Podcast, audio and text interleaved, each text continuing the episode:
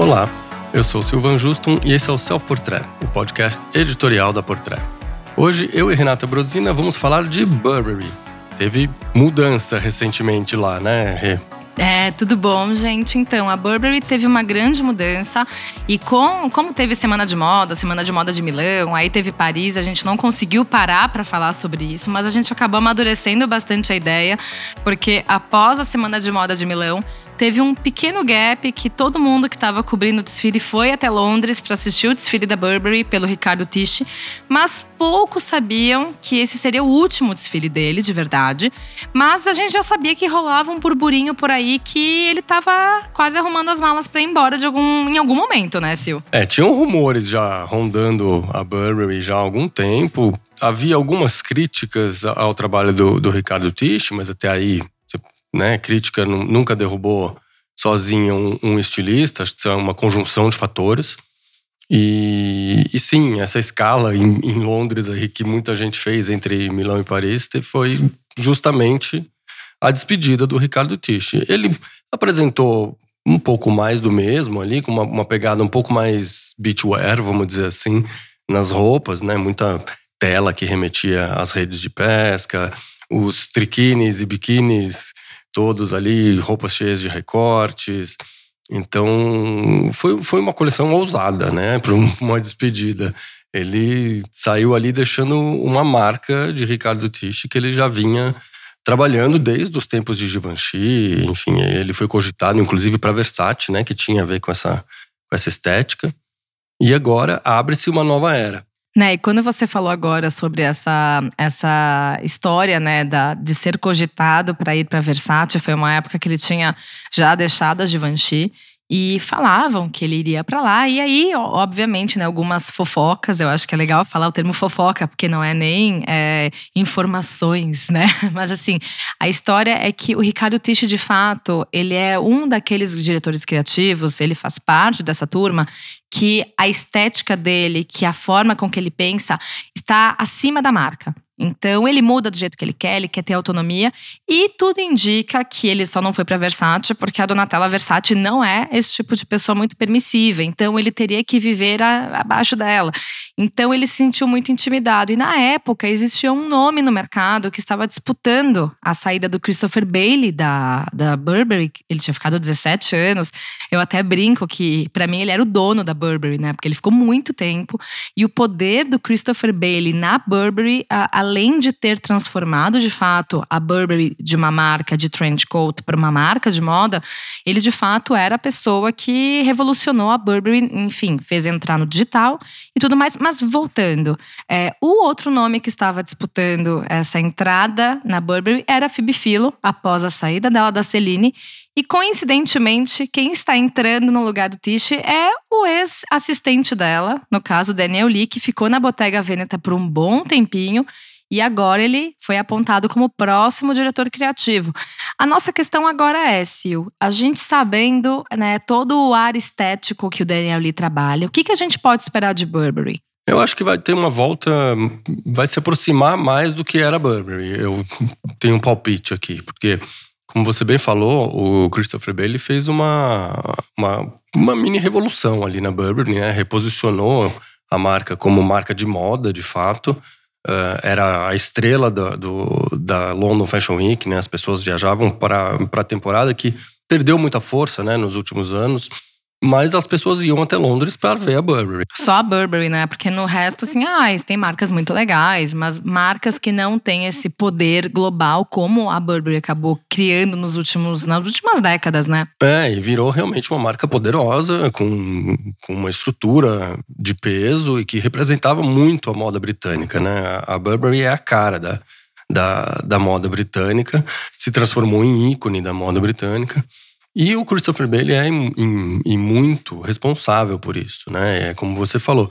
Ele, sem pirar muito, né? Ele, ele, ele tinha um estilo comercial com, com umas pitadas de moda, mas assim, era uma ode ao trench coat, des, desmembrado e, e, e, multiplicado em N versões ali, né? O trench coat era sempre o, o, o, o fio condutor dos desfiles do, do Bailey.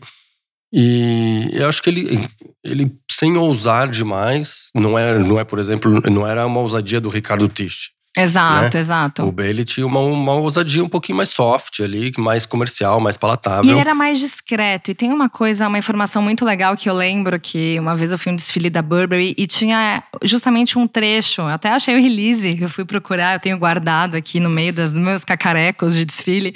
E tinha um trecho de fala do Christopher Bailey dizendo que assim, ele era de uma origem muito simples no norte da Inglaterra. Então o que que acontece? Ele não se sentiu deslumbrado em entrar numa marca tão grande, imagina isso, início dos anos 2000. É, ele não se sentiu nesse nível de deslumbre por estar numa marca, mas o foco dele na entrada dele na Burberry era de poder construir de fato uma marca de moda e que não fosse uma marca de nariz empinado, aquela marca que fosse arrogante, aquela marca que fosse inacessível. Todo mundo sabe que a Burberry tem um posicionamento de luxo, mas ao mesmo tempo, a marca ela não era distante em forma estética. Ela era atraente, ela era uma marca que conversava. É, depois da temporada de inverno 2018, que foi a última coleção né, do, do Christopher Bailey, que foi um desfile maravilhoso, teve arco-íris, teve, foi uma coleção muito emblemática é, entrou o Ricardo Tiche. E pra gente, que de uma certa forma já conhecia o trabalho do Ricardo, a gente sabe que ele tem um ar gótico, que ele tem algo mais sensual, algo até mais rocker, mas que não é né, aquela identidade rocker que o Christopher Bailey também usava. Era outro tipo de rock ali. Né? É, pensa no Britpop, né? Exatamente. mais ou menos isso. Então, enquanto o Christopher Bailey estava trabalhando a essência da juventude da Burberry, o Ricardo Tisch estava trazendo uma espécie de continuidade da Givenchy, porém de trench coat. Então, é, isso para quem eu sempre fui muito fã de Burberry e todo o trabalho do Christopher Bailey para mim, ele é um dos grandes construidores de imagem de marca, não só da roupa, mas a gente estava até conversando antes da gravação. É, ele foi o responsável por digitalizar a Burberry antes de outras marcas, porque ele era nerd, ele era fã de TI, ele era do digital e ele acreditava que o movimento das marcas de moda era no digital. Então, se você voltar um tempo, você vai ver que a primeira marca a fazer um tour virtual pela loja da Oxford Street lá em Londres foi a Burberry. Muito do que é o digital hoje é muito fácil, de e-commerce e tal, a Burberry foi a primeira. Eles fizeram, inclusive, na época do sinal by now, aquela, aquela técnica que você conseguia comprar enquanto o desfile estava rolando, né? Você ia vendo os looks ali e, e realmente sinal by now. É, não foi muito para frente, até porque o conceito meio que se desfez aí. Mas foi experimental, né? Mas Isso foi, que é interessante. Exato, foi o primeiro a experimentar de fato ali, de, de criar uma ferramenta de fato para que isso pudesse acontecer digitalmente, inclusive, né? Exato, e é muito interessante porque o Christopher Bailey, ele tinha tanto poder e ele ganhou tanto essa visibilidade pela Burberry que ele virou o CEO da Burberry também. Então, enquanto ele era o estilista, ele era o CEO. Então, ele tinha que lidar com números, tinha que lidar com a criação. Então, naturalmente, era um acúmulo de cargos que te fazia, né, conflito de interesse o tempo inteiro, mas ao mesmo tempo ele conseguiu fazer isso por um certo tempo.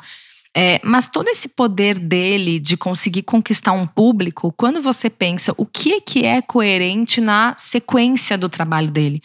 O Christopher Bailey era uma pessoa muito urbana, né? Não era um, um, urbano streetwear, era um urbano, era assim, você vê o look dele, você consegue imaginar aquele look na vida real, nas ruas, principalmente de Londres. É, com a entrada do Tish, você vê essa roupa se desfazendo um pouco, né? Dessa fluidez de a roupa da passarela vai pra rua. Porque é algo mais conceitual, é algo muito mais nichado e assim, a, ao longo das coleções do, do Tish, você começa a ver que são roupas que se distanciam muito do que foi a construção do Christopher Bailey, né?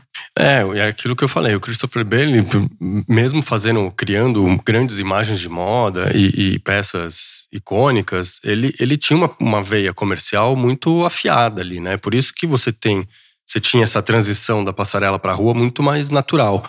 E, e com o Tish isso meio que deu uma travada, né? Porque o, o Tish tem, é, é, um estilista com uma pegada pessoal, assim, é, muito forte, né? Com uma identidade muito forte e que acabou se sobrepondo, eu acho, a, a alma da Burberry, né? Então, é claro que depois que você tem um estilista como o Bailey, que ficou 17 anos na casa, e você vai mudar, a mudança geralmente tende a ser meio drástica nas Exato. casas, né? Você estranha, porque você tá acostumado, não é o mais do mesmo, mas você muitas vezes sabe o que esperar, né? É, Desse e aí diretor criativo. vira uma chave, né? Você passa de, de um, um- uma era de alguém para uma outra coisa muito diferente. Geralmente, nas maisons, quando tem essas trocas de pessoas que ficam muito tempo, rola um chacoalhão no estilo da casa. E, e não foi diferente com a Burberry.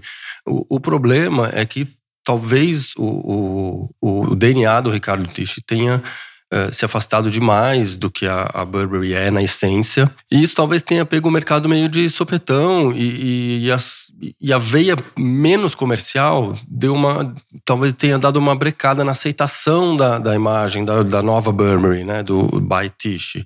Então eu acho que a entrada do Daniel Lee tende a ficar meio que num, num meio termo ali. Eu acho que ele, de uma certa forma, vai se aproximar um pouco mais do Bailey, porque ele tem uma vocação comercial ali, um faro apurado para criar peças statement, bolsas que emplacam.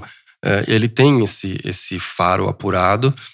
E ao mesmo tempo, ele tem uma pegada um pouquinho de moda, mais pop, mais fashion. Sabe fazer a, a moda, de verdade, a marca estourar. Porque o que, que ele fez com a Bottega? É isso. Com a saída do Thomas, que também foi um nome que ficou 15 anos na Bottega, ou seja, outro Christopher Bailey, porém numa marca italiana, é, ele chegou e ele mexeu tudo, né? Ele também teve esse poder de deixa eu mudar e fazer do meu jeito. Mudou logo, mudou cor, a cor principal é aquele verde, mudou tudo. Então, assim, o que você tinha antes deixou de existir. Mas ao mesmo tempo, o que, que eu acho muito interessante, e aí é uma coisa pra gente pensar, porque pra mim, quando eu penso em Burberry, é, a Burberry em si ela se coloca como made in England.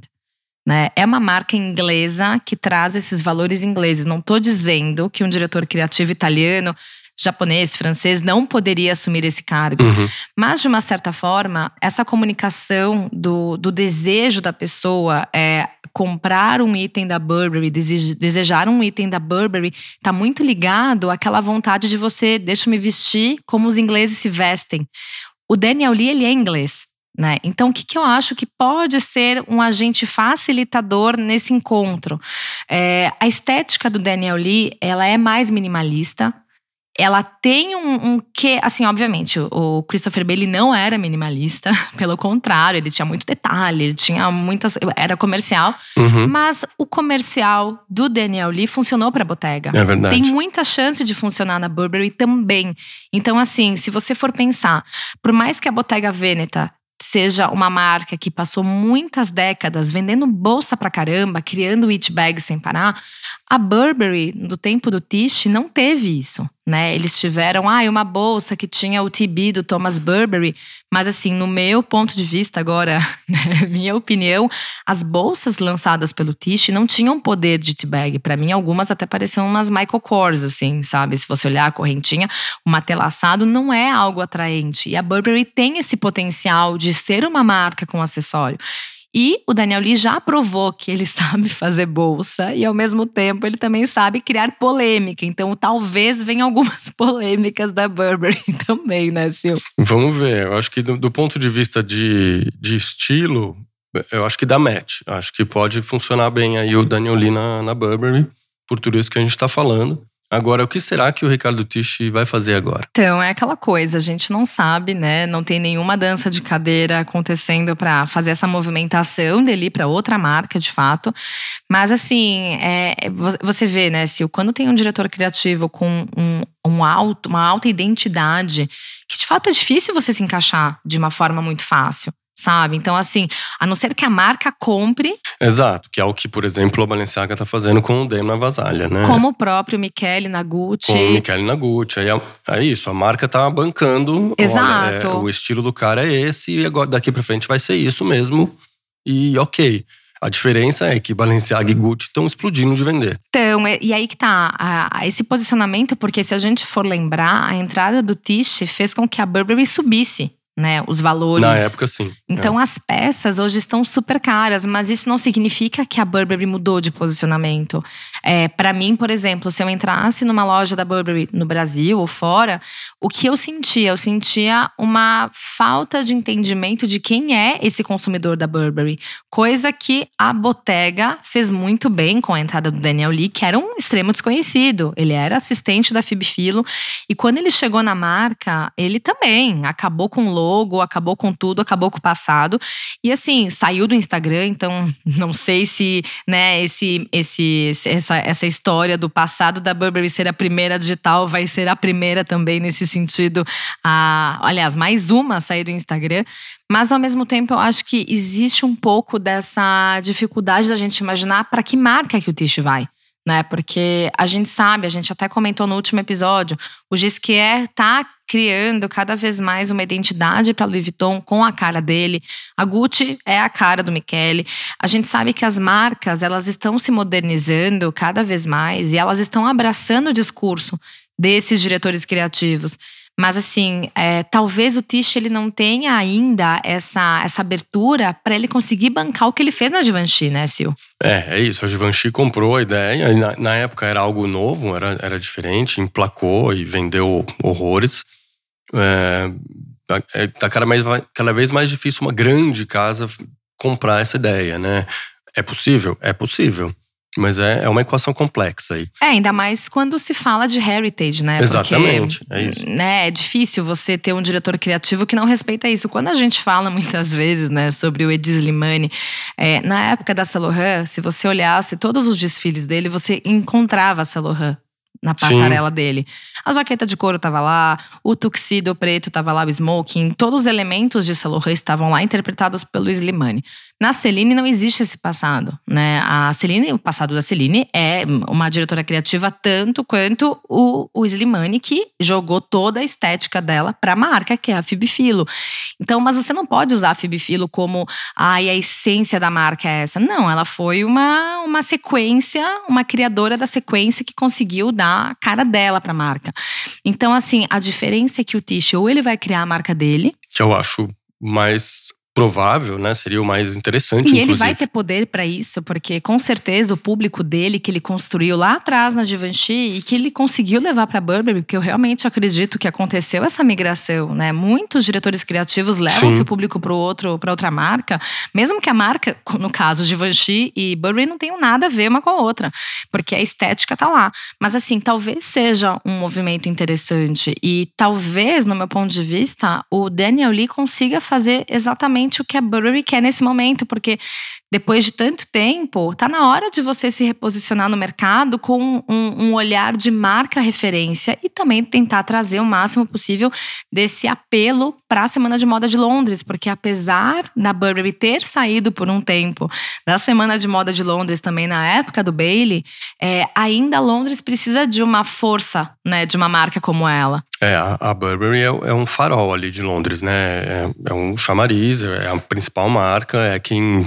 que ainda leva uma boa parte de imprensa e de público para a Semana de Moda de Londres, que virou uma semana de novos talentos, muito criativa, mas com poucos nomes de peso, né? Então a Burberry é essencial ali. Eu acho que com o Daniel Lee agora é uma novidade, né? Então, pelo menos no começo, deve atrair muitos olhares. E, e aí o, vai começar um ciclo. O, a vantagem do Daniel Lee é porque ele é um nome em ascensão, né? Ele está começando um ciclo de ascensão. Ele começou com o pé direito na, na botega, deu o que falar, tá, fez o nome dele. Agora vai continuar esse ciclo numa segunda etapa na, na Burberry. E, ao, ao contrário do, do Ricardo, né? Porque te, o Ricardo teve o seu momento lá com a Givenchy, explodiu, fez o nome. E, e depois meio que que caiu, né? O trabalho dele na, na Burberry não estava reverberando tanto assim.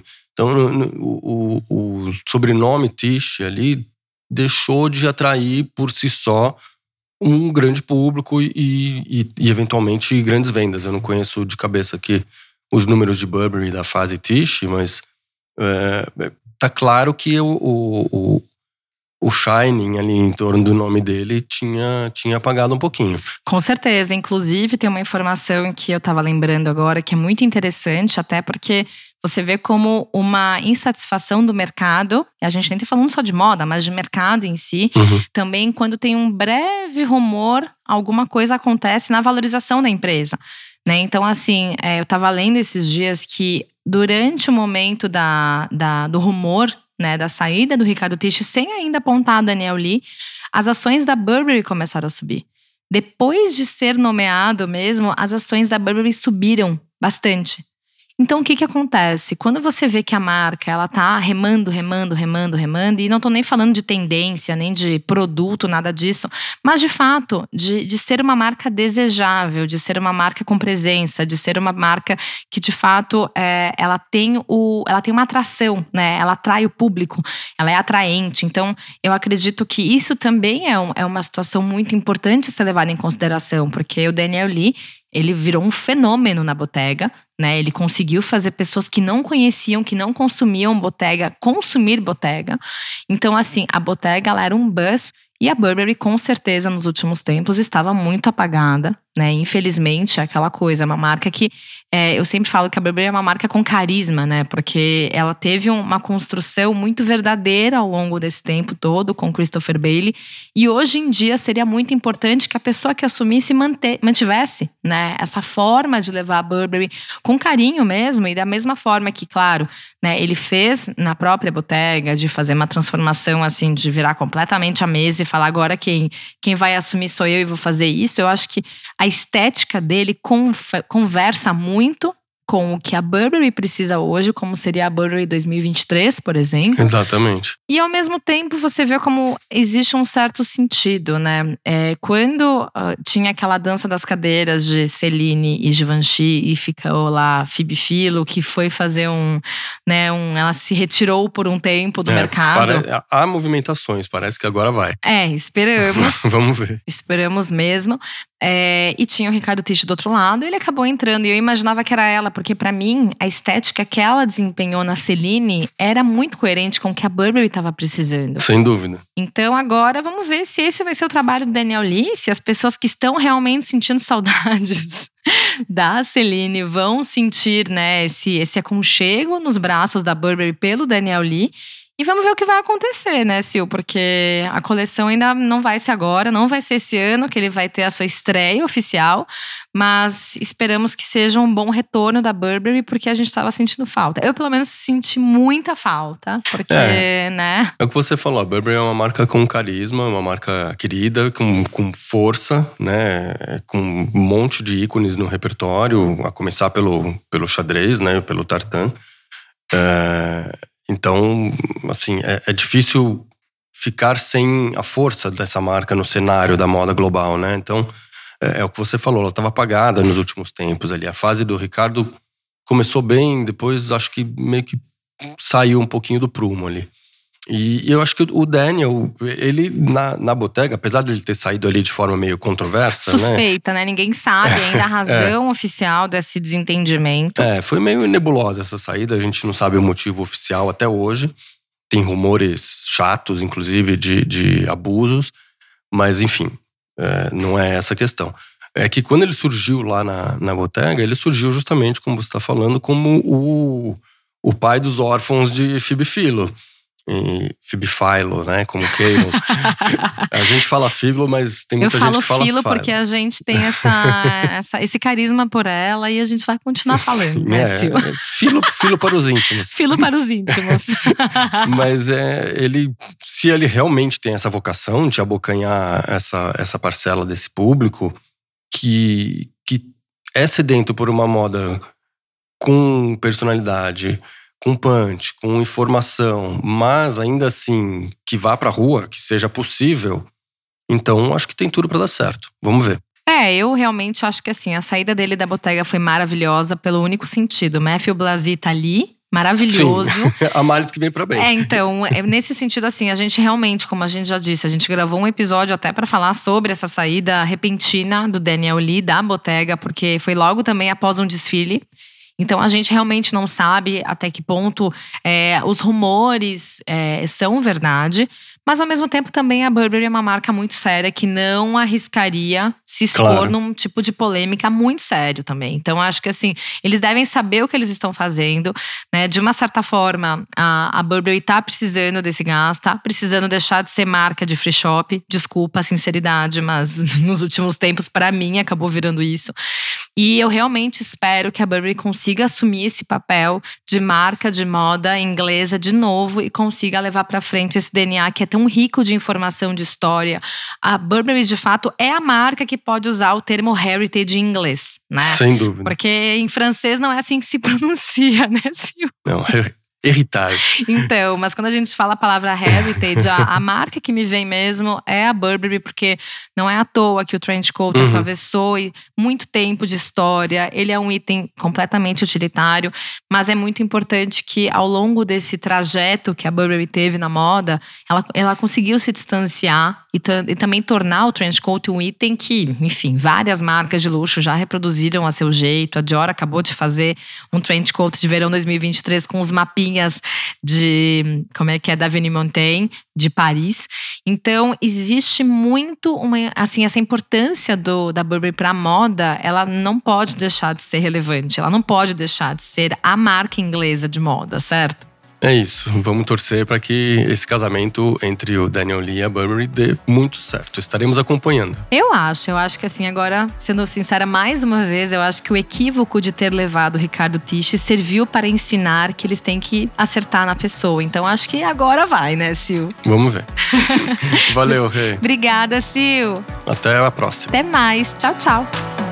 A trilha, mixagem e a masterização do Self Portrait são do Edu César, a edição do Arthur Canto e a direção do Alan Eliezer.